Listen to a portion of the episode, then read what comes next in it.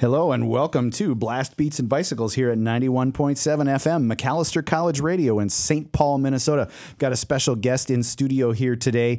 Uh, Wally Joseph from F5 Soundhouse is in the house, and we're going to be talking a lot about what it takes to be a producer and an engineer today in the rock world. And we'll talk a little bit of uh, what he does as a performing musician himself, and maybe we'll get him to uh, tell us a few uh, stories that we shouldn't be told. Of course, it's a family friendly show. We're FCC compliant here on Blast Beats and Bicycles. But Wally, thanks for coming on the show. Not a problem. Thanks for having me, Jason. Yeah, it's great to have you here.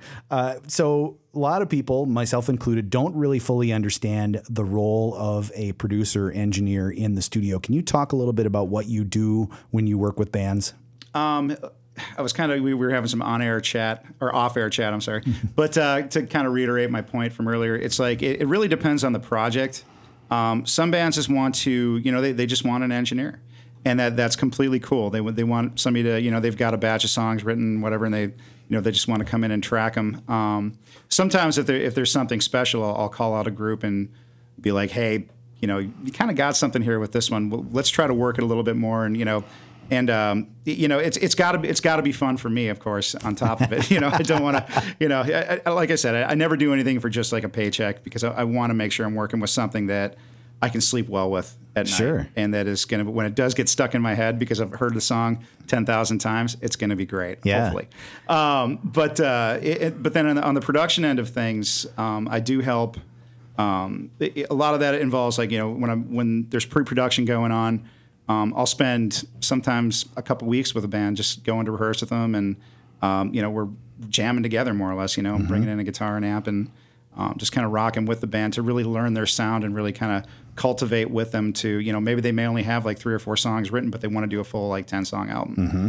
so we'll uh, you know okay well let's hear some riffs. And so we'll dissect some riffs and we'll you know we'll start again you know jamming and, and kind of see what fits. And um, then uh, we just kind of build the songs as is and then they come in track them um, I, i'm a vocalist myself so when when the singer comes in a lot of times i'll that's kind of the last piece that i'll kind of work with you know, because they'll they'll have you know make sure they bring in their lyrics and everything. Sure. And I'll help them, you know, like let, us try to rephrase this a little more friendly to the ear and stuff, you know, because yep. if depending on what they're going for, right? You know, if they're if they're trying to please the masses and stuff like that, or they're you know if they're on a label or whatever it might be, um, they uh, you know there's certain commercial value to things and stuff sure. where um, for whatever reason, they trust me to uh, give my opinion on. well, and I'm sure a band is going to have a more or less confidence in their what their sound should be, depending on their their stage of development. Right? Yeah, I mean, a yeah. brand new band with uh, their first tracks is going to be a lot more malleable. Mm-hmm, absolutely, and, and, I guess you know I, I kind of look at it as um, I'm taking a snapshot of your band and I'm putting it on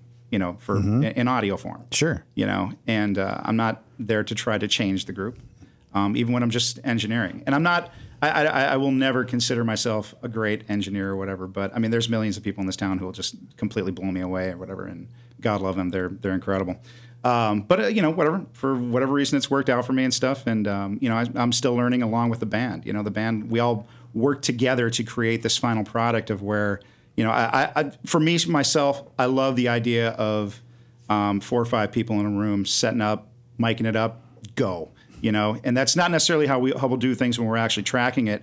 But I want to give that listener the impression that th- that this is what they should sound like live. Yeah. You know, I, I don't want to fool people. I don't want to lie to them that huh, you know singer guy can't really cut it or you know you know what I'm saying or Let's you know get some auto tune on exactly yeah, oh, yeah disgusting but uh, you know and granted there there are some circumstances where it's just like you know uh, in my own personal case I don't charge people by the hour you know so it's like it's more of a song to song basis where um, I don't want the artist to feel like they're under a time crunch. Right. Um, I mean, granted, you know, don't be a jerk. Let's, you know, we don't let, have all day. Let, us try to get it. Let's try to get it done in a reasonable time. But uh, yeah, but, but just to to have that stress off your mind that when the red button is hit, that it's like, okay, we can, you know, if, it, if we don't cut it in the first few, all right, cool. Let's, yeah. you know, maybe we just need to sleep on it. You don't have all to right? get the first take every time. Yes. Yeah. yeah. Come back tomorrow. You know, maybe you're just maybe something happened during your day or something. Like I had a woman who uh, had a family tragedy, hmm.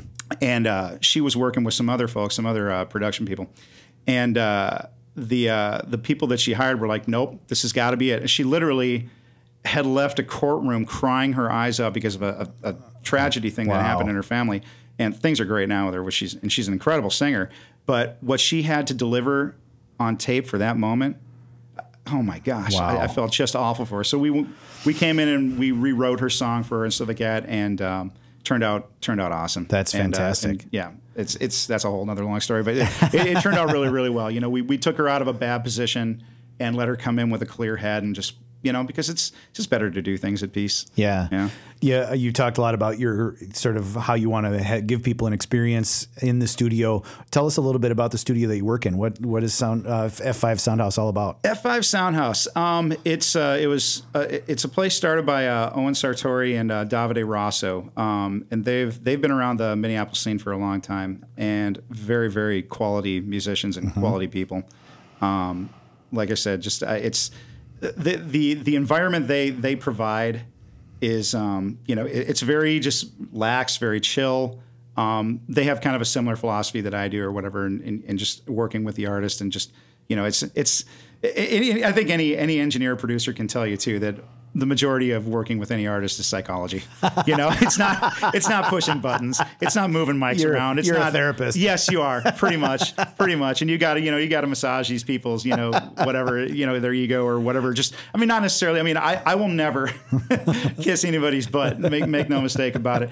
But uh, you know, I, I'm going to give you my my God's honest opinion and stuff, and, and it's you know, and that because we're in that room to do the same thing. We want Right. we want greatness. Yeah. And so these guys, um, you know, came in with that that philosophy, or whatever. Started the uh, the studio over in Northeast, and um, and yeah, they've they've just kind of built it up to what it is, and they're they're kind of day guys. So they uh, when I initially jumped into the project, they're they're nine to fivers, and and, and God bless them for it. It's wonderful.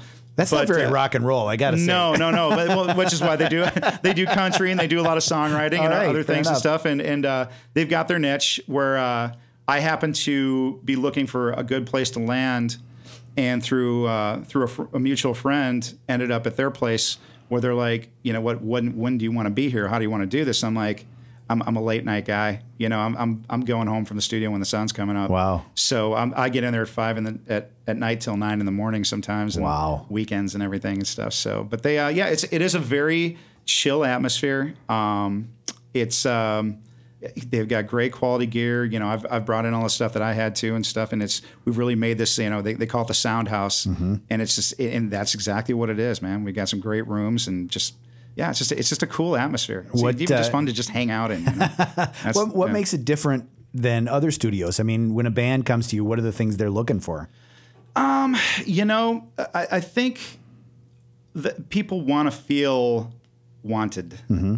You know, they, they want they want to feel like their surroundings are are are invitable and that they could you know bring their friends over, whatever. And um, you know, there, there's been a couple places I've stepped in across the country where you open up the door and you just have this big waft of gone smoke, and it's just like, man, you know, I got three daughters. Like the last thing I want to do is bring them into Right. that I'm you know don't don't don't. But uh, you know you know it's uh, and granted every every studio has its own character and whatnot.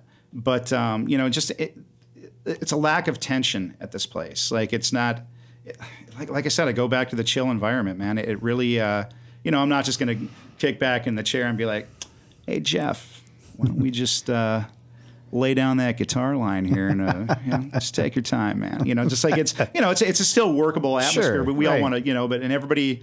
I think once uh, like I had this band Firefight in. Mm-hmm. Uh, they're they're on uh, Warner Music Group. Um, uh, Silent Majority Group is the label that they're on, Warner Music, and uh, so we, uh, we we worked on their album. And some of the things, uh, their singer lives in um, Cincinnati, so he does fly-ins all the time and everything. Hmm. Okay. So the band uh, lives around here in the cities, and um, so we're you know when we're putting these things together, literally we only have a day or two to make these things happen. Right. And so we're just we're literally all sitting around like a little coffee table in there and just exchanging lyrics back and forth and okay, let's try, let's try, let's try this. You know, okay, sing it back to me. No, okay, let's that didn't work. You know, just but Yeah. And so when the energy is there and it's good positive energy and there's a lack of tension, everybody I think feels motivated.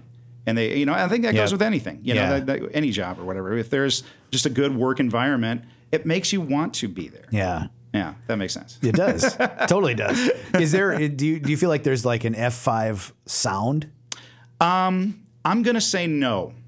Um, just for for the reason that uh, I don't uh, for for me personally, Um, I mean, I've done everything from rock to country to you know to to pop to blues, all that all that kind of stuff, and I think the, the best thing that that I can do, and as my job as, as an engineer or producer, is to know the band before they get in there. Mm-hmm. You know, I'm not just going to take a project and not really understand their sound and, and, and like, especially seeing them in a live environment Yeah. is so helpful because you, you get, you, know, there, there's some groups that I just have seen instantly. Like I, I had mentioned vaudeville to you earlier, Mm-hmm. where they just blew me out of the water the first moment I saw them. And I'm like, there's nobody here at this venue to take in what I'm taking in right now. Wow. And then, you know, so we we helped them build their record and everything. And but it, it was more or less taking a snapshot of their sound of their live performance. Mm-hmm. And some people get caught in a niche, and I think you know even around this town too, where they, they've got all their their presets for for production and everything, and then Mm-hmm. they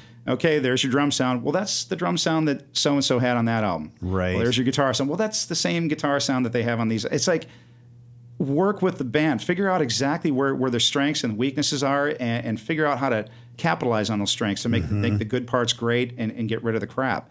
And work with their tones. You know, figure out why do you like that kick drum sound. Mm-hmm. You know, I mean, not so you don't necessarily have to go too deep into the science on it or whatever. That's silly. Sure. But um, you know, but but there's certain things that like you know some people like. Uh, you guys had you had the guys from Stormbreaker in Yeah. and stuff.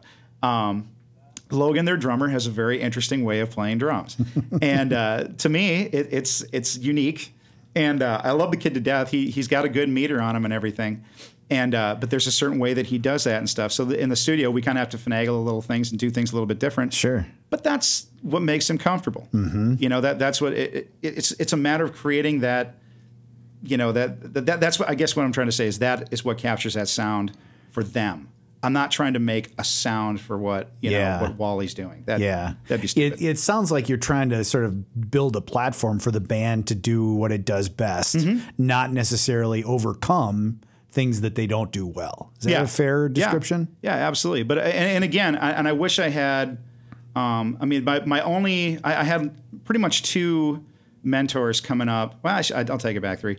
Um, coming into doing this job when I uh, Carl Deemer over at Atomic K um, taught me tons of things about vocal production and, and just like you know working with guitars and how certain things need to fit in certain pockets and stuff like that and panning. I'm unschooled. So everything I've learned, I've learned from other people. Kevin Martin, the lead singer from Candlebox, uh, produced one of my albums, and so working with Kevin, um, we literally had a week's time to. He flew out from Seattle, and we're literally sitting in you know our rehearsal space for a week, shredding through all these songs and everything, Wow. and, and weeding out the stuff. But he he's done it so much with. I mean, he sold four million records at least himself, and um, so him working with you know people like Kelly Gray and um, Chris Lord Alge and all these other people, where they actually like you know dug in and tore in in a very short amount of time. It was cool to be under that atmosphere and under that gun, like. This is awesome, man. You know, so we're getting there, you know, at ten in the morning and work until, you know, freaking three in the morning. You know, on just doing that for a week straight. Yeah. It was I learned so much. And then uh, Doug Short, who's the uh, right now he's the front of house guy for um, for Yes, and uh, Cool. him him and I had a had a little studio operation going on over on uh, 94 and White Bear in St. Paul, and uh, called the Big Red Barn. And uh, it was it was just a, it was a home studio thing, but it was a little more extravagant than that. And uh, Doug has every piece of gear in the world and stuff, and he uh, he really taught me a lot about just you know compression and, and just the way certain frequencies react to certain rooms. Like he knows the science of everything. So if there's ever any kind of audio question that I have or why why something would react a certain way, I know that I can get it right on the horn to this guy. And you know if he's not out with Aerosmith or Van Halen or whoever Right. he's with, because he's he's one of those guys. Yeah. Um, but but he gets it. He actually has a um, a doctor of audio from the U of M. Wow. And so he like really. You know, Clearly. scientifically understands everything, Yeah. and I'm like, "Duh," you know. so it's cool. I've got, I've got, yeah, I've got a few people in my pocket that uh, that definitely were definitely weapons. For How, how much one. of an influence did those experiences recording your own music and producing your own records have on how you produce for other people? Um, a lot, a lot. I mean, granted, I every like I said, man, every every band's different, so you have to treat them all different. They're all they're all different projects and stuff. It's all uh, different sounds. I just had a band up from St. Louis um, called The Few, who are very much into like My Chemical Romance and uh, the Used and all that kind of stuff. And um, so we really only had a couple days to really kind of get to know each other and like really put things together and stuff. And I was kind of flying blind on that one, but um, because I knew some of the acts that they toured with and everything, I, I kind of you know, stereotyped them a little bit, niched them a little bit. But uh, it, it worked out awesome, and they're you know great kids, and it, it just turned out to be a, a really good experience. You know, it was, we just did a little EP, but it, it it went well, man. You know, just with the attitudes and everything, and um, yeah, I don't know. Did I, did I even answer the question? Yeah, I don't know. I just absolutely. you know, and, I babble a lot, so I'm like, God damn it. I, you know, and, and I, I'm really curious to know too. You know, as you engage with those bands, as you get rolling Mm-hmm. in that process. I mean, you obviously spend a lot of time with them.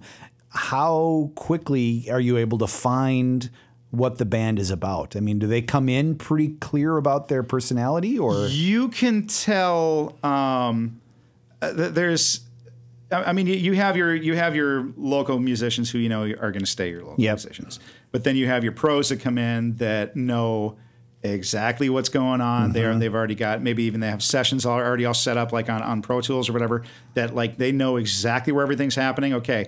But you know, and granted, you can still work with like I have like the firefight guys. Yep. Um, they uh, you know they'll, they'll come in they'll they'll have a, like a demo track of it.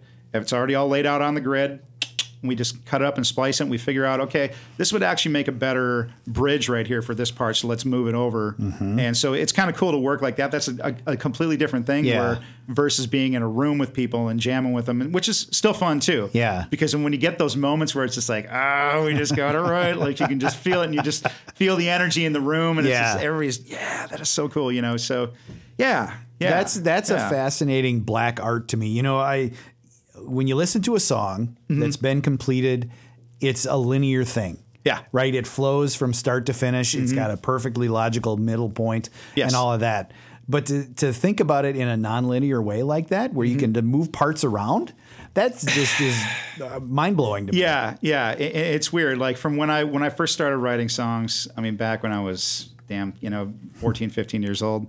Um, you know, you, you you're kind of nobody's telling you how to do it, Right. You know, no nobody's really giving you a formula or anything. Granted, Yep. there there is obviously your you know your pop music formula, your Sure. verse chorus, verse chorus, bridge chorus, Yep. out, you know, Yep. Um, Bubblegum. and uh, yeah, exactly, exactly. um, but but there's uh, you, you know, in there there's a certain realness and rawness to ignoring that formula, but still finding a, a way to weave it in. Mm-hmm. Yeah. and um, that that's kind of where where I come in. Where especially when you got a band who has a a big commercial sound, like there uh, another group I work with is called Emergent. Have you heard Emergent? Incredible group, and um, the, and there's there's little things right there where. Um, I, I love working with that band. They're Aaron Dahl, their singer, is amazing, and he's so much fun to like shoot back and forth with. And like, he's one of the, just one of those people that I we can like look at each other and have this eye contact. Yeah. and, I know what you're thinking, and it's like it's just, and it's just going to work out. That's a know? great feeling. It, it is. It is a great feeling, and um, yeah, and just the the songwriting process with those guys. I mean, Gary, their guitar player, he's pretty much got got it down. But uh, again, they'll just send me the track, and Hmm. I'll I'll weave it around and stuff. And eh, let's try this here. Let's try. You know, this this middle section would sound really really cool with some Yeah. Mm-hmm. big roomy drums, and um, you know maybe maybe even like a. Uh, alarm clock in the middle of or just whatever you know just oh, an anvil or just you know whatever and just just be thinking of not just you know not just the what they're giving you as far as like just just the music goes but like you know we, we were talking about bob ezrin earlier and stuff like bob ezrin has a has Producer of the Destroyer record and Alice Cooper and Pink Floyd, The Yeah, Wall, like I mean, yeah, everything. Uh, even Thirty Seconds to Mars, he's worked with and stuff. Really? I didn't Yeah. know that. He did the first uh, Thirty Seconds to Mars record, no kidding. and uh, also did uh, well started uh, Saturday Night Wrist for Deftones. And, uh, and he quit halfway through it because him and Chino, the singer, were just Chino was just. There's a million stories behind it. From what I from what I understand, singer guy was a was a little bit um, full of himself. Difficult, yeah. difficult. Well, and I'm way. sure I, I've heard stories about Bob Ezrin too that he's uh, pretty confident in what he's. No, I'm sure. You know, I'm sure. Well, rightly I mean, so, he's- but yeah, Eh, you know, he sold a couple records. You know? yeah. That's good. That is good. But yeah, And so I'm curious to know from your perspective. I mean, do you have like when you go in working with a band, are you always coming at it from their perspective first, or are you bringing a little bit of Wally in there? I try to keep me out of it as much as I can. Yeah. I mean, granted, granted, there's certain things that like when I do identify a band to work with, or also you know if they're if they're getting a hold of me or whatever, um, I, I like big. Big tones, Yeah. Mm-hmm. big sounds. I'm a huge Sigur Rós fan, and I love, you know, love Pink Floyd. Dark Side of the Moon is my favorite album ever. Yeah. Um, and uh, you That'll know, just, fill up your headphones. absolutely, absolutely. But I mean, even there's there's stuff on you know from like Stone Temple Pilots where Brendan O'Brien, their producer, who's he's my favorite. He's he's my all time favorite from everything from like Blackberry Smoke to Bruce Springsteen. He's done he's done Yeah. everybody. Um, but uh, there, there's certain things that he knows how to fill up a room too, which Mm-hmm. big ambient drum sounds and just like little things that you- like you will listen to to a, an STP record Mm-hmm. and it's like God damn this thing this thing sounds like garbage. Like it sounds like trash cans and stuff like that. Then you're like I see what you're doing. Like and it just kind of like you know from from a, from a engineering production Yep. standpoint you're like you are on point man. I never th- I never would have thought to go there and stuff like that. And you know he's three hundred thousand dollars per album and uh, you know he's sold gazillions so Yeah. it's, you know you gotta gotta trust him at some point I guess have, have you uh, have you found that music still has that same uh, feel for you, even though you can kind of see under underneath the hood? my girlfriend asked me this question the other day actually and uh, I, I do listen to music differently now Do you? I absolutely do. And um, granted, you know, a, a, a- a good chorus is still a good chorus. You, you, Sure. I, I still feel things Yep. and stuff. Um, but it's like, I guess I've gotten a little more free thinking with it. Mm-hmm. Where as a kid, you know, you're you're kind of a victim of your surroundings. You know, if all your friends listen to Metallica, you're going Right. to listen to Metallica. Yep. If you, you know, if, you know, it's just whatever in, in whatever surroundings you have. And now it, it's kind of cool to like go outside of the realms and uh, explore different genres and stuff. Mm-hmm. And I don't know, man. I mean, it's just it's there's so much out there and so much to learn from. It, it absolutely blows my mind. Yeah. So you know, I I guess you know at the end of the day too. I like I said, let let the bands be the bands. Mm-hmm. you know, but there there is that little thing that I'll kind of look for, like. I, I don't want to put a Wally sound on it and stuff Yeah. like that, you know, because I do I do love my delays, my verbs, and everything.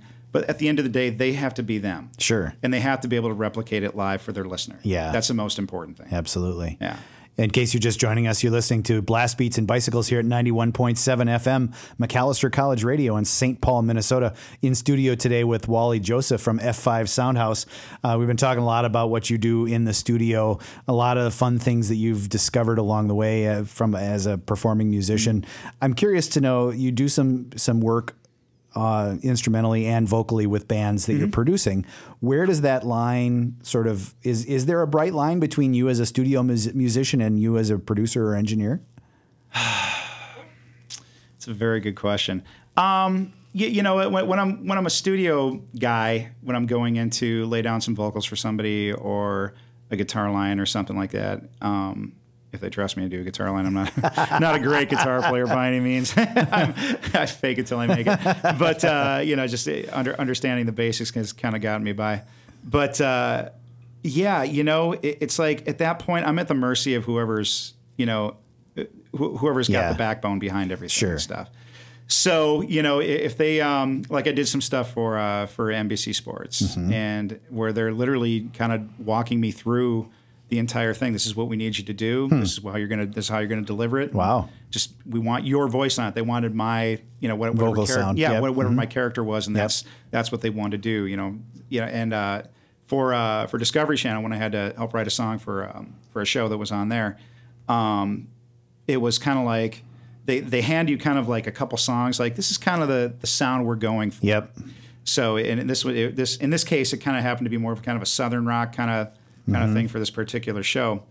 And um, yeah, so okay, all right, I'll come up with some kind of riff or whatever. I gave it, gave it almost like kind of a seether country country twang to it, which is really weird, which doesn't really make Yeah, much I- sense. I- but I know I've never heard those two words in I, the same I, I know, before. I know. It's so so it still had a little bit of dirt on it, but it uh, it was definitely a rock, but it but it had the southern rock vibe to it too. Huh. So if you can you can those two together, Yeah. I guess it's I don't know, I don't know, yeah, yeah. Skynyrd on What- steroids. oh my goodness, yeah, who knows? and and so do you do you really try to let the bands invite you to be that sort of musical component to it? I, I give them the option. Yep. I really, I really do. Um, I like I said, I, it, when when we sit down and meet for the first time, it's usually a a conversation where nobody in this room is making millions of dollars. Right. Okay. So we can we can approach this one of two ways, um, or one of several ways actually. Um, you know, we, we can have fun, and we can make this thing the best thing that we can possibly make it, or we can go for complete commerciality, or we can go for you know, it's just what do you guys want? What are your future plans with it? Is it. This is something that you're actually serious and you want to take it as a touring machine. You want to do that stuff. Are you going to pitch it to labels? Are you going to pitch it Mm-hmm. to management? Um, what is your end game? I want to make sure that's clear before we get Yeah. anything accomplished. So it's I've been lucky enough to work with uh, with several different bands on, on major labels now, and working with their stuff. It's like you know they know they know the game. Yeah. They- they're they're coming in and they're you know so they're they're trusting my opinion and my ability as a songwriter Mm-hmm. and and performer. So we got to help them along to cultivate their sound to push it to that that next level to make sure that there is a hit, make sure there's a single or something. You know. And what are some of those things that you look for or maybe try to blend in so that you know you hit those marks? I mean, uh, boy, you know, there there is a certain formula, obviously, to, to, to pop music and all that kind of stuff. And um, yeah, I mean, boy, it's it's it's all a lot of it is delivery. You know, you, there's certain things like vocally, you want to make sure your singles or your singer is not Mr. Mumbles up there. You know, and it's it's got to be you know, Articulation. yeah, yeah. But I mean, but there's still some, not to go totally off topic, but there's still some good things about not understanding all the words. Yeah. You know, I mean, I don't know about you, but there's there's been like songs like um, I, I was a big Peter Gabriel fan growing Oh, up yeah. and stuff, and um, I read the lyrics to one of his tunes on um, I think it was on Us that uh, I thought meant something completely different because I, I thought that that's what he was singing. Right. And then I read the lyrics and I'm like. Eh, this song kind of sucks now. Like it's, it doesn't it doesn't have the same impact for me now. You know. now. So so sometimes a little bit of mystery and a little bit bit of mystique is great. Where uh, in today's music they push those vocals so far forward. Yeah. And I think a lot of that too has to do with the way that uh, the com- compression is on radio because radio just squashes the living hell out of Yeah. it. But make a different mix or something like that for radio. You know, they that used to be a thing. Mm-hmm. Yeah. And now it just seems like everything is just through the roof, man. You know, and Well, and, and I'm sure that a lot of that comes from streaming as well, right? Because people are listening to it in, in headphones Mm-hmm. Yep. in a noisy environment. They're not listening on really good quality headphones mo- most of the time. That's very true. And so if you don't have that very forward vocal, you don't get the song. Mm-hmm. Yep. Right? Yep. But I think a, a lot of that goes with um, the songwriting today too. Yeah. Where you take a band like um, you know anybody from the Beatles or Led Zeppelin or you know Uh-huh. the, the great ones, you know the Who or whatever, and the, a, a producer would help develop the band Yep. and help help them develop their sound where they would take months before they even set foot Yeah. and that's that's one of the things that that Rick Rubin um, is credited for on a lot of a lot of the uh, up and coming bands, where he would let them jam out forever. Yeah. and some groups would get frustrated with it, like, "Are we actually Like, going to record do singer?" something? Yeah, and uh, but there's method to his madness in doing that. Yeah. A- and, um, like even I'm not not a raging fan of, of of American Head Charge, but I just know from from knowing the guys and stuff Mm-hmm. that when they were out there working with him, they were uh, you know Rick had them jamming Yeah. forever and stuff. Like, granted, they had some hardships and all that stuff along the way, but uh, and then he sent them on the road. They hadn't Mm-hmm. Yeah. even tracked a, a song yet, but they were out on the road. Wow. To perform their stuff live. So when they got back into the studio, They were tight. it was it was a machine at that Yep. point. and they could just go in, gun it out, and and it'd be yeah, That's really interesting. yeah. So I I think that that's a really it's kind of a lost art nowadays where Yeah. um, I think people labels or or you know whoever it is trying to get a hold of, of a band's songs um, they're looking for the single of course Mm-hmm. Yep. um, something to market because I mean really uh, the, you know the single it's a commercial for your album Right. but it, not everybody's doing full lengths anymore. You know, people are doing EPs or singles, so it's just like it's the game has totally changed, man. Yeah. You know, I, I just turned 42 this year, and um, it's weird just the over the course of time, these last 20 years, just how much this industry has shifted and shaped, and it, it's, It's, yeah, it's incredible. I would be lost Yeah. being a kid nowadays trying to trying to push. how do you forward. find well right how do you how do you get discovered how Yeah. do you put yourself in the right position so that someone recognizes you and is willing to actually take a shot Yeah. because I think that's the other part of it, right? Is like Mm-hmm. there's so much variety, but there's no marketing anymore from the big labels. Yep. Right? There's nobody who's out there pushing like to get a Led Zeppelin or being behind a Kiss Yeah. to make sure that even though they've got three crappy records, they're going to wait for that alive to come out. Yeah. And know that it's going to be a, a but, but they're not right? allowing the bands to develop for that. Right. You know, That's right. Where uh, You're one and y- done. You know, uh, um, uh, you, you take a band like you know maybe it's a crappy example, but Metallica. Mm-hmm. Metallica was Kill 'Em All. It's a great thrash record, whatever. But at the end of the day, it's not very good. I don't. I don't think. I mean, granted, I'm probably There's a gonna- couple of good yeah, tunes you know, on there, yeah, but oh, yeah, abso- you're right. I mean, absolutely. you know, a- you know, a- where, where you take that all the way to and Justice for All, and that was all Flemming Rasmussen, their their producer through that. Mm-hmm. Yep. And you can tell that Fleming spent some time with this group Yeah. Mm-hmm. to refine the sound, to, to to help them identify. You know, songwriting, Right. learn songwriting, learn how to where it's not just all guitar licks and, and uh, you know double time Yep. drumming and, and everything and stuff like that. Yep. Where when you got up to And Justice for All, and granted that that's probably a, a very extreme case too because there's some eight minute songs Off there. the deep but I, but yeah. I do I do I'm into a good eight minute song. You know if it, if it makes sense, okay, you know Yeah. I, I can listen to that. You know. I mean, it's, it's interesting though because when you talk about that, you know, Cliff became so much more important in the songwriting, especially Ooh, on Mm-hmm. yeah. Ride the Lightning and Master then in Puppets, absolutely. One of my favorite records. I absolutely love Master. Yeah. and you see those songs starting to get longer. You get a little bit of the doodling happening in the middle of the song, and you get sort of that more epic feel of the lyrics too. And I got lucky uh, two two springs ago. Uh, went down to Nashville to do this thing. It's called uh, Rare Hair. yeah, And uh, what it is is it's a it's a bunch of '80s rock stars and '90s rock stars, and uh, they all get together in a bar, and uh, all learn a bunch of like '80s like kind of underground kind of cover tunes or whatever. Like Cool. like nothing that you're gonna hear that are singles. Yeah, right. But it's gonna be. Um, and so I got invited to, to sing with uh, Fun. to sing with. Uh, it was uh, at, at one moment I had uh, the drummer for Taylor Swift with me, with uh, guitar player from Winger, and like a couple other people. And so uh, Every Mother's Nightmares guitar player, and uh, it was it was pretty cool. So we're all like we all had to learn like four or five songs. Fun. So we're down there jamming and stuff. Um, and uh, one of the guys who I mean it was it's packed in there too. Nobody really knows it's going on, but it's going on. Yeah. And so you can't move in this place, and it's just like he's got two Grammys. Oh, he's got three or four. You know, it's just like it's Holy insane. cow. And uh, it, it's really really cool to get all these people in the same room together. Like Yeah. Lzzy Hale from Halestorm comes out to play sometimes, and uh, Mark Slaughter and stuff like that. Like it's it's it's it's cool. It's like this whole Nashville community. Yeah. Of kind of throwback guys, but kind of not. Like you'll get the new new guys in there too, and it's fun. Wow. Um, but Michael Wagner, who uh, was the uh, the mixing engineer on Master of Puppets, came Mm-hmm. out to the show and uh, invited us out to his studio the next day.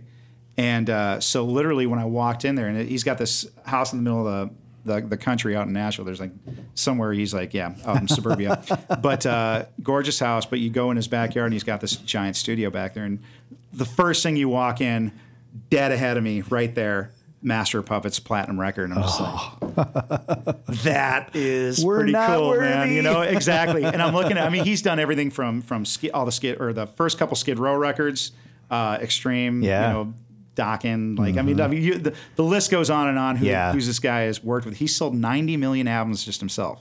I think Oh, he's yeah, he's got. I, I take it back. I think he's at 93 million, 9, 93 or 96. Like it's it's some astronomical Wow. number where he just needs one more artist. right to get him over can the get a top. hundred, hundred million ounces. Could you imagine that? No. that's insane. So yeah, so it was really cool to uh, hear some of the, uh, the the Metallica experiences or whatever. Just like you know, just hearing it in his stories with working with like you know John Corabi from Motley Crue when, when Corabi was in Mm-hmm. Yep. Motley Crue and like Yep. all these you know.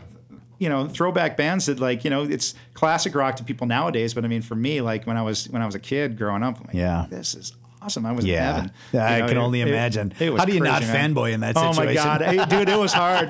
It was really, really hard because I walking in his studio, it's like his back wall is literally wall to wall guitars, and then another side is all like guitar heads and everything and stuff like that, and like it's it, it's it is, it is just the most surreal setting ever. shrine knowing almost. that this guy has been such a huge, influential part of music history. Yeah. and.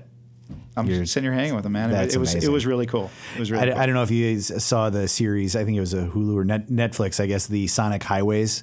I uh, have not watched Oh. that. Everybody's telling me, and I just Yeah. God, I, I I have no time, man. It, it sucks. I want to so bad. It it was So really it, it was my first real window into how impactful the studio experience can be for a band. Yeah. Um, I mean, I've I've known the stories about you know all these bands who really like Kiss, and because I'm a huge Kiss fan, those first three records were terrible, Mm-hmm. Yeah. and then they finally were able to capture their live show in a bottle, Mm-hmm. and that you know. But the the Foo Fighters on the Sonic Highways and all of the amazing studios they went to, just incredible. They those guys are something Yeah. else, man. Um, uh, my family's from uh, from Seattle, Washington, so Mm-hmm. I actually got to. Uh, I was out there. I actually moved back out there when I was, um, God, was I 20, 21, and uh, brought my band with me.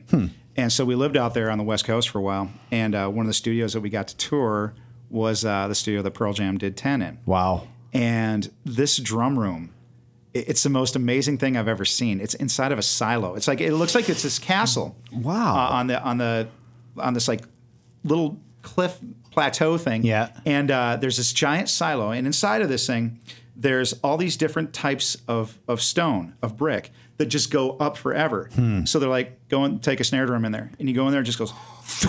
And you just you just you hit Forever. the thing, and it's just like yeah, it just travels. It's like Wow. who thought of this? So like when, when you when you listen to the, the Pearl Jam 10 record, which is still it's still holds true today. It's, Yeah. it's an awesome album. It is. Um, that that drum sound is done in that room, and I'm like, man, this could either be the greatest masterpiece of of, of you know drum recording ever, or it could Or have a been the complete biggest disaster, disaster. man. Yeah, yeah. So it, it was it was really cool, really really fun place to just kind of go check it out. Yeah. But yeah, what a weird situation, man. But it was it was pretty pretty awesome. Uh, you got. I got to believe you pick up little tricks seeing yes. places like that. Oh yeah, oh yeah, oh yeah. I'm a thief all the way. I'll, I'll, I'll own it. Absolutely, man. If somebody's got a great idea, you know, Yeah. who knows that I I, Right. won't, I won't make it better or worse or I don't know. sincerest form of flattery, right? Right?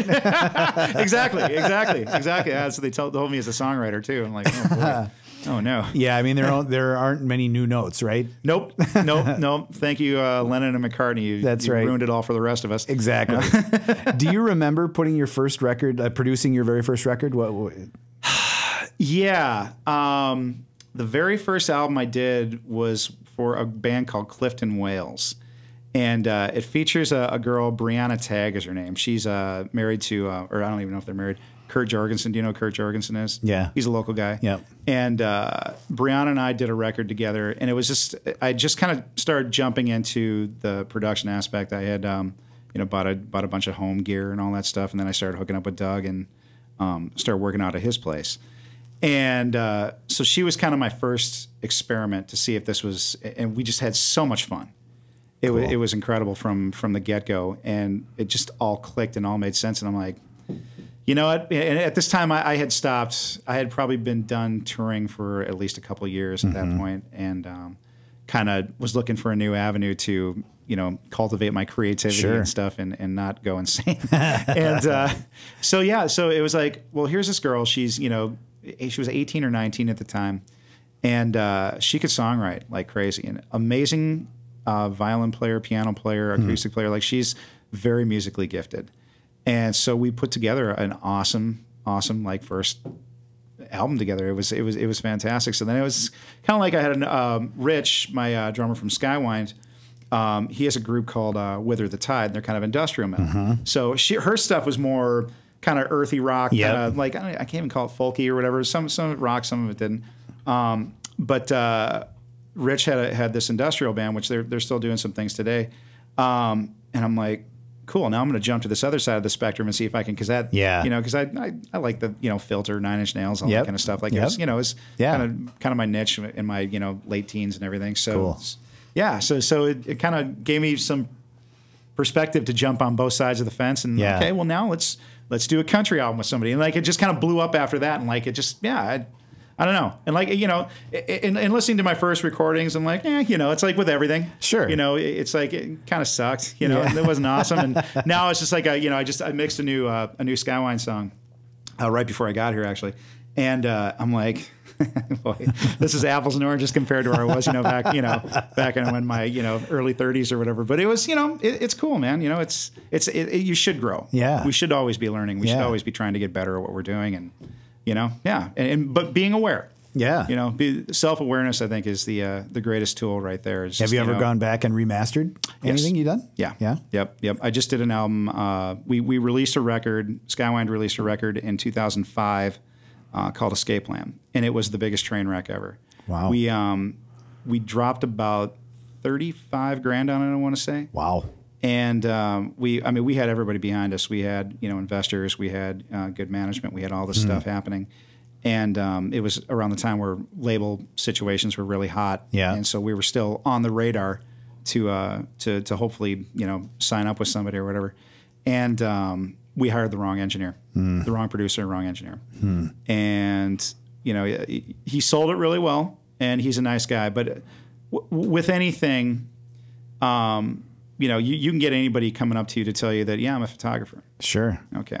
Right. Right. You know, I, I'm, a, I'm a painter. Oh, okay. Okay. All right. You know, and I'm gonna I'm gonna paint your house for you, or I'm gonna That's I'm gonna do right. this mural for you, and it's gonna be awesome, and blah blah blah. And and uh, at the time, I think we were just looking for somebody to, uh, you know, because we, we we did kind of fall in love with the guy, and uh, it, it just it as we got into the process, it just looked more and more like I don't know, boy. Hmm. You know, we've got all this money invested in this thing. You know, we'd already paid him ten grand advance and everything and stuff. It was just like, this isn't ending up well. This is not. He, he has no idea what our sound is, even though he sat there in rehearsals with us, going through the songs, kind of doing what I what I explained Yeah, to you or whatever. right.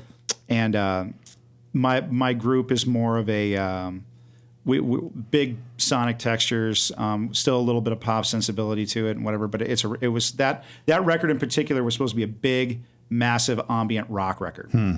and uh, he tried to make it uh, Saint Anger. Oh, You know what I'm saying? Oh. So literally everything from from the uh, from the drum miking to everything. Seriously. and and, and it, it's everybody everybody has their own interpretation of art. Yeah. And that's fine. You know, Saint still went on to go and sell millions. You know, whatever. know, but it's the worst drum sound in I recorded history. agree. Seriously, I know. the worst. we know. we know. And, uh, Oh. but uh, and he was really big into that album. He was he was and whatever, you know, and that's that that was a case right there of him trying to make us sound like something that he was into. It's Right. like you've got the wrong band, buddy. Yeah. And so we had to can him and then we brought in somebody else to try to fix what what was already done and it, it never Oh, That can't end well either. it didn't. It didn't. So literally, I got a hold of the files um, less than a year ago, and actually, it was over this winter. I got them, and uh, from my old manager, he hands me a hard drive. I'm like, "What's this?" He's like, "Ah, just some stuff. I'm just trying to get rid of it. Take it." I'm like, jeez. "You have had this thing since 2005. I've been looking for this to redo this Oh, album man. and get it all mixed properly and whatnot." And so we we re-released it this year, and um, it, it's awesome. And I, That's I just I- fantastic. so supercharged about it and whatever. Uh, granted, we don't tour anymore, and we we play like one show, one or two shows a year. Excuse me, uh, one or two shows a year. And uh, but it, it was cool to like go back and just fix the thing and just make Yeah. it like oh my gosh, like it was embarrassing. You know, we we Wow. spending that much money on an album.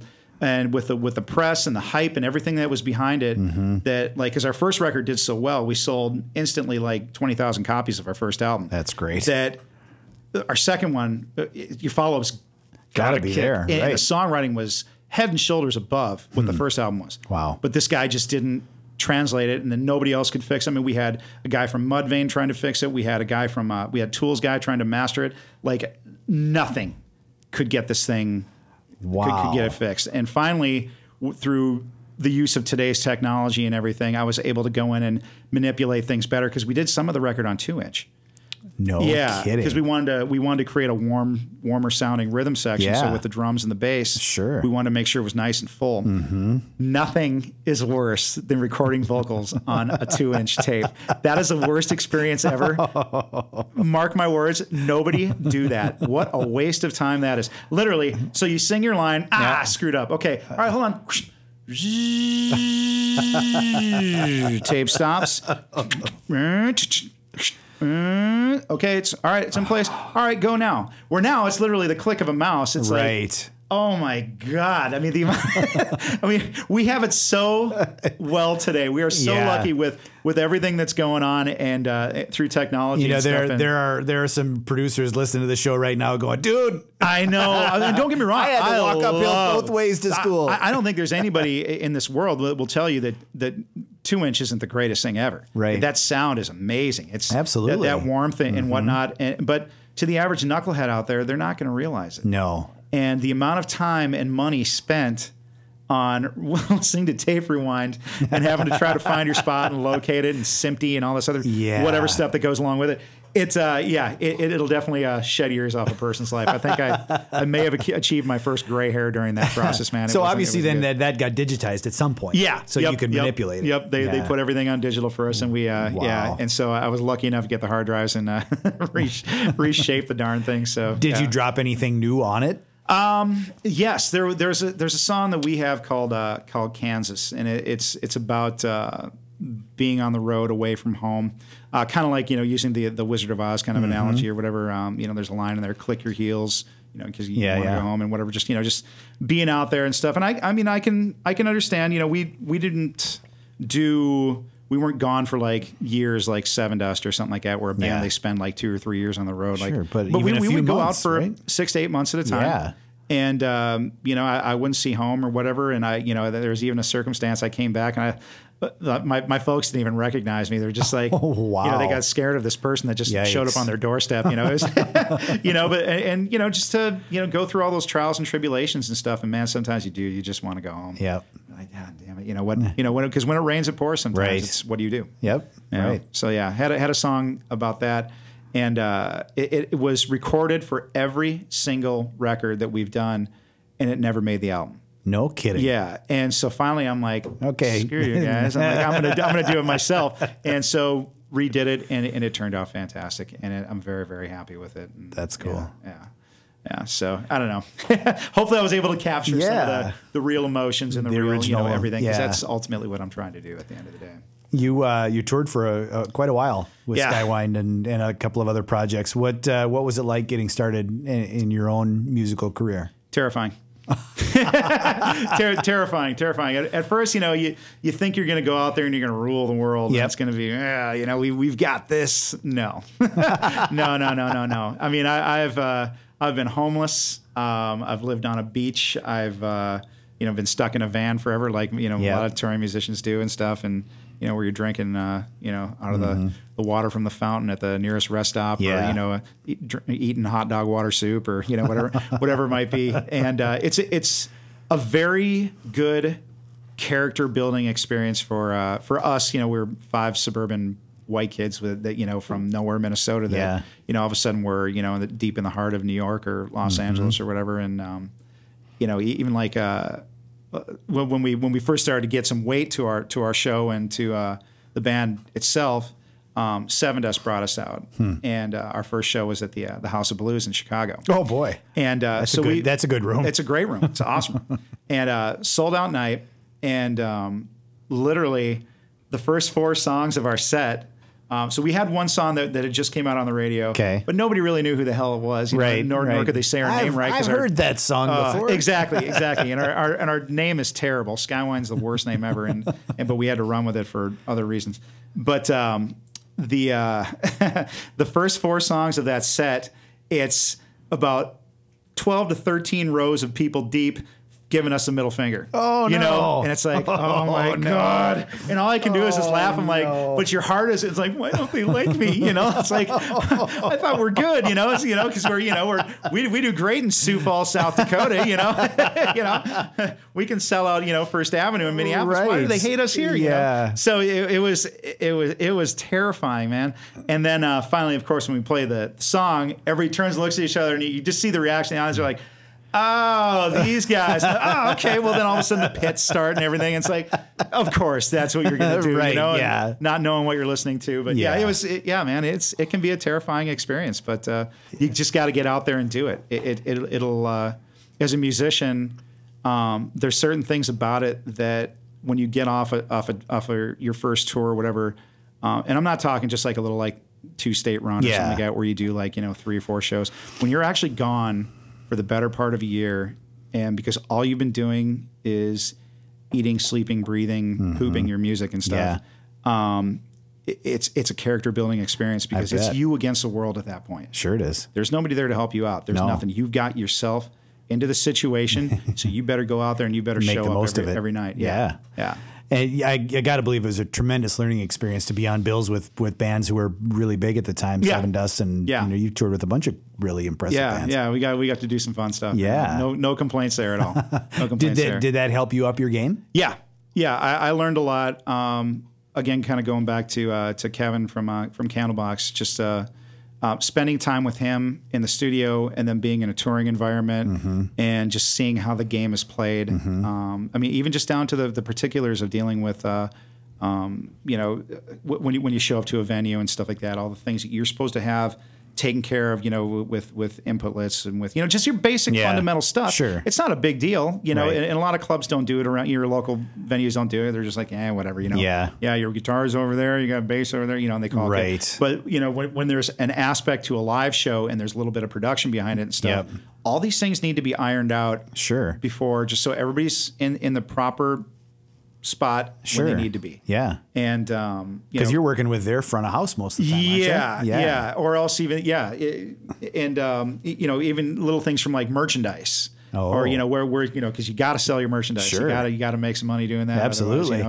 because chances are if you're Right. if you're a support act, you're not going to be getting paid a lot, No. or if anything at all. Some people have to buy in on tours, and I, I hate that. Oh, man. that drives me crazy to, to hear that that Yeah. bands are shelling out that kind of money, but paying for the headliner's bus. Thank you very I much. guess, yeah. You know, Boy, that's a tough that's a tough thing as a as an up up and coming act, right? I mean, you Yep. want to get the national attention. Yep. But at what cost? I know. I mean- and it's it, I don't know anybody that it's actually paid off for. Yeah. Hmm. I don't know one band that, that buying onto a tour has actually gotten them anywhere with it. Yeah. Other than some good stories Right. and they sold some merch and you know like you know when, when we did the Candlebox tour, we did um I mean we we, we were playing in front of the, our weakest crowd was in uh, Detroit and Detroit's just not a very big rock, you know, that at that time Yeah. for, for them for Right. for Candlebox, nobody gave a rip. Yeah. uh, you know, so we drew only like 450 people there at Hmm. the, uh, the Emerald Theater, which sucked. But then we go down to Missouri, and there's 3,000 people in the place. Yeah. like it's it's it, it you know it's it depends on the market, Mm-hmm. all that kind of stuff. Um, but this is all you know, it, it's all. It's a good experience. Yeah. you know, you're, you're learning all these things and stuff like that. Absolutely. How to deal with these different environments and, and whatnot. It definitely uh, can uh, make you or break you if you don't Mm-hmm. pay attention to the details and you're not looking around and saying, okay, they're doing that. Why are they doing that? You Yeah. know, don't be afraid to ask some questions. Just don't be a d bag about doing Right. it. you know? you know, it's it's interesting to me to see how the festivals have sort of changed that economics a little bit. Mm-hmm. Yes. I mean, there's so many festivals around the U.S. There never used to be festivals. You know, when we were growing up. Yeah. And you know, it seems like it's a great platform for those sort of regional to national bands like Starset is on every festival bill. Mm-hmm. Sure seems like it, doesn't it? I mean, like you could go see Starset every weekend if you wanted to. Yep. Yes, you could. Yeah, and you know, and those guys have a fun a fun gig. Yeah. But, you know, that's the kind of band and I got to believe that Skywine could have really taken advantage of something like that back in that time frame too, right? A lot of that was funding too, though. Like if we if we wanted to, we had an opportunity to be on Ozzfest if we wanted to. Oh, wow.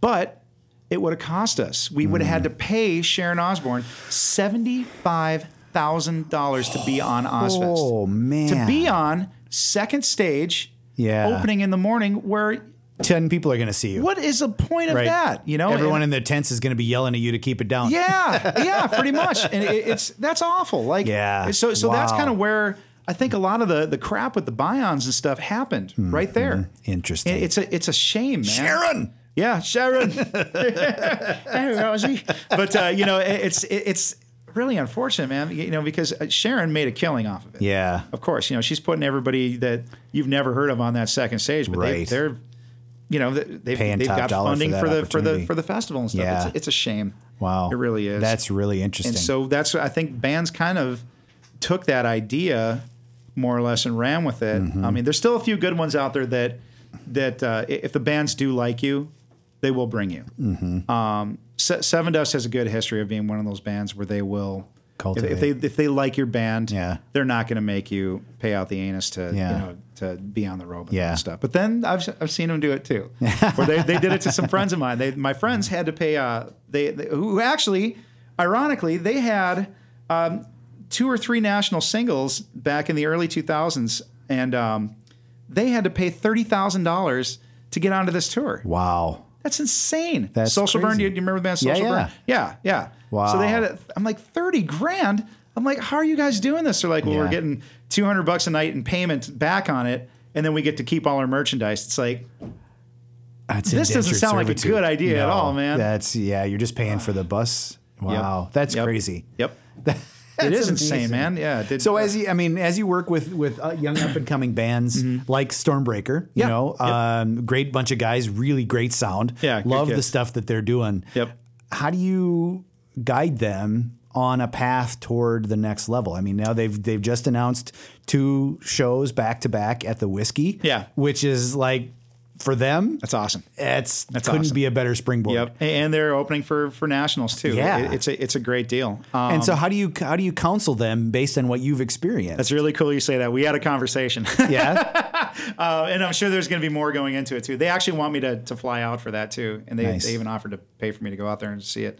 Um, and uh, kind of, it, I've played the Whisky a few times. And that's a that's a very pro operation out there. They you don't screw around, Mm-hmm. Right. You know it's the same thing with First Avenue too. First Sure. Avenue's no joke, Right. You know that is that that is a nationally known club. Absolutely Everybody is. knows that venue. Yep. You know, Yep. nobody cares about myth. No. nobody cares about Roy Wilkins or whatever. right. It's First right. Ave It's First Avenue. you know, and uh, and that that is our that is our whiskey out here. Mm-hmm. And so out there, it's very um, you know, they're not that they're super militant, but they want you to be as pro as possible. Absolutely. So there's you have to have all your little ins and outs, know exactly where you're going to be on that stage. Yep. Because it's kind of a funny stage. It's kind of like in a corner. It is. Sort of. It's weird. Yeah, it's a weird. Yeah, A- and, um, so you you have to kind of know the lay of the room. Um, you know, make sure your tones are good going out Mm-hmm. there. Make sure that you're when you're checking your drums, it's bop Yep. bop. They don't care if you can do a blast beat. They don't want to hear that. No. They don't want to hear you shred on guitar. Right. They want to hear you strum your chords, nice Yep. big full sound. And this goes to any band out there who's listening right now. don't be that band.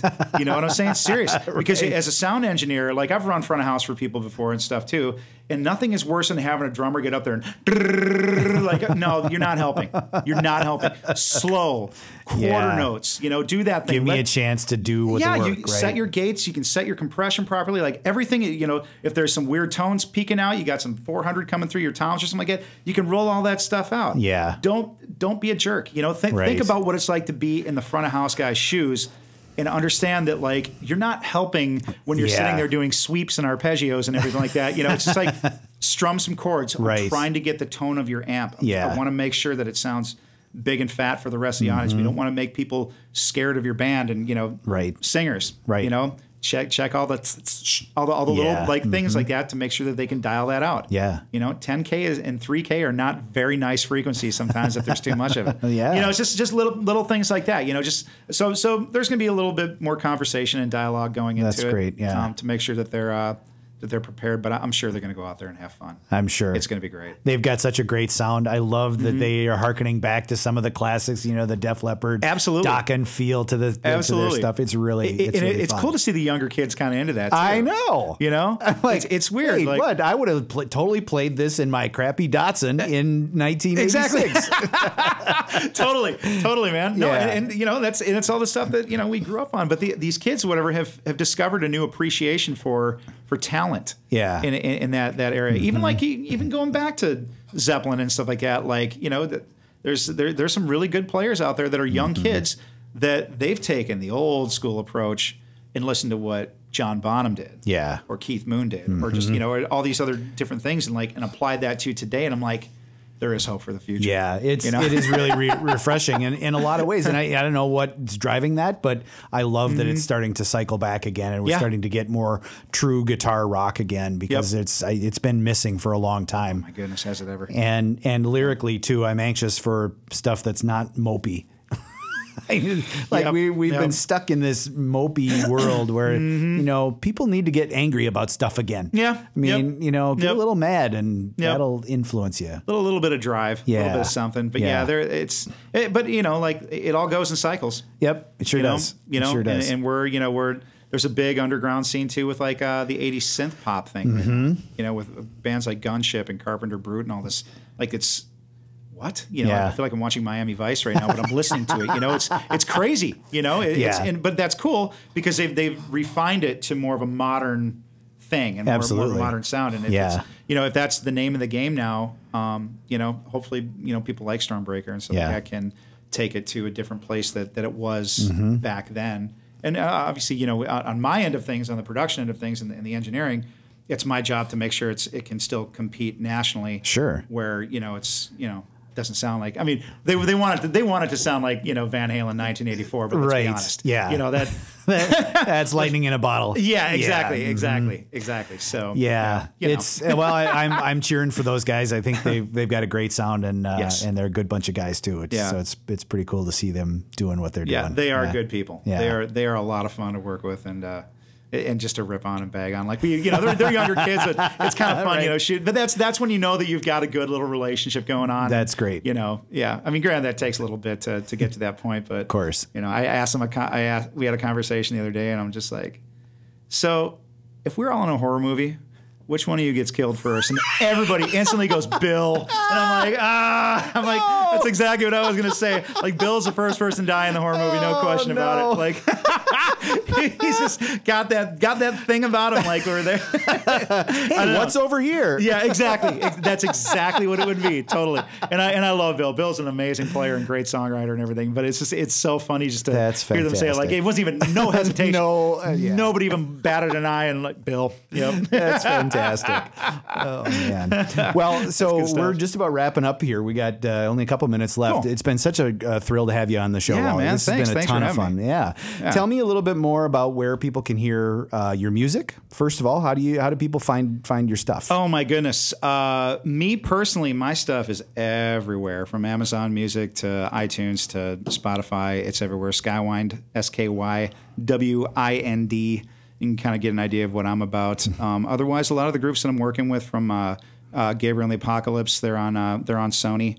I love their sound. Yeah, that's that. We, Yeah. We've had a relationship forever. That's great. I love their Lin- sound. Lindy was- and I, we.